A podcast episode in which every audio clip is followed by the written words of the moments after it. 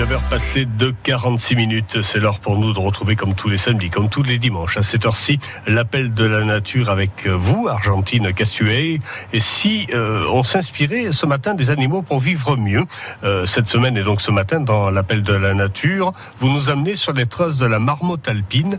On prend la direction des Hautes-Alpes pour rendre visite à cet animal si attachant.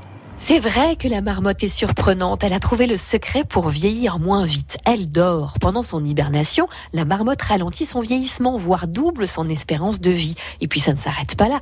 La marmotte est très organisée. Elle vit en famille, elle a mis ses toilettes sur le palier, elle creuse des galeries gigantesques pour échapper à ses prédateurs. Aujourd'hui, j'ai enfilé mes chaussures de rando. Je suis partie avec Rodolphe Papé, technicien patrimoine dans le parc national des écrins, à Prapic, là où la marmotte pullule. Ben là, des terriers, il y en a, des, peut-être 300 euh, sur le plateau. Les grosses galeries du, terrier principal, ça peut descendre à, 5 mètres. À proximité de ce terrier, il y a un endroit où elles vont faire leurs besoins. Quoi. Elles ont leur toilette publique. C'est ça. Et puis après, il y a tous les petits terriers secondaires de secours où elles vont se, réfugier en cas de, de prédateur.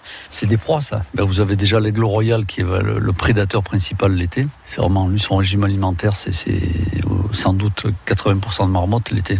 Alors, Rodolphe Papé, dans la vallée, tout le monde t'appelle le monsieur marmotte. Tu savais ça? Ah bon? Oui. C'est vrai? Oui, oui. C'est vrai qu'à Prapic, euh, j'ai bien étudié la, la chose. Avec moi, c'est une longue histoire. Une longue histoire d'amour. Ah, c'est ça, c'est presque ça. C'est vrai que c'est un animal sympathique. Ça ressemble, ça fait un petit ours, un petit ourson. C'est une bonne, une bonne bouille, quoi. Tout rond. Euh. Voilà. Alors ça, typiquement, c'est les traces de marmotte.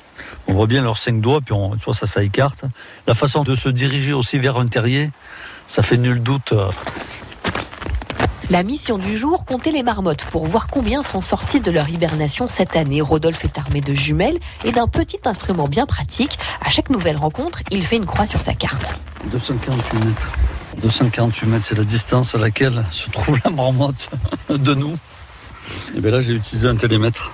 Donc là, vous voyez, je la reporte sur, euh, sur le plan.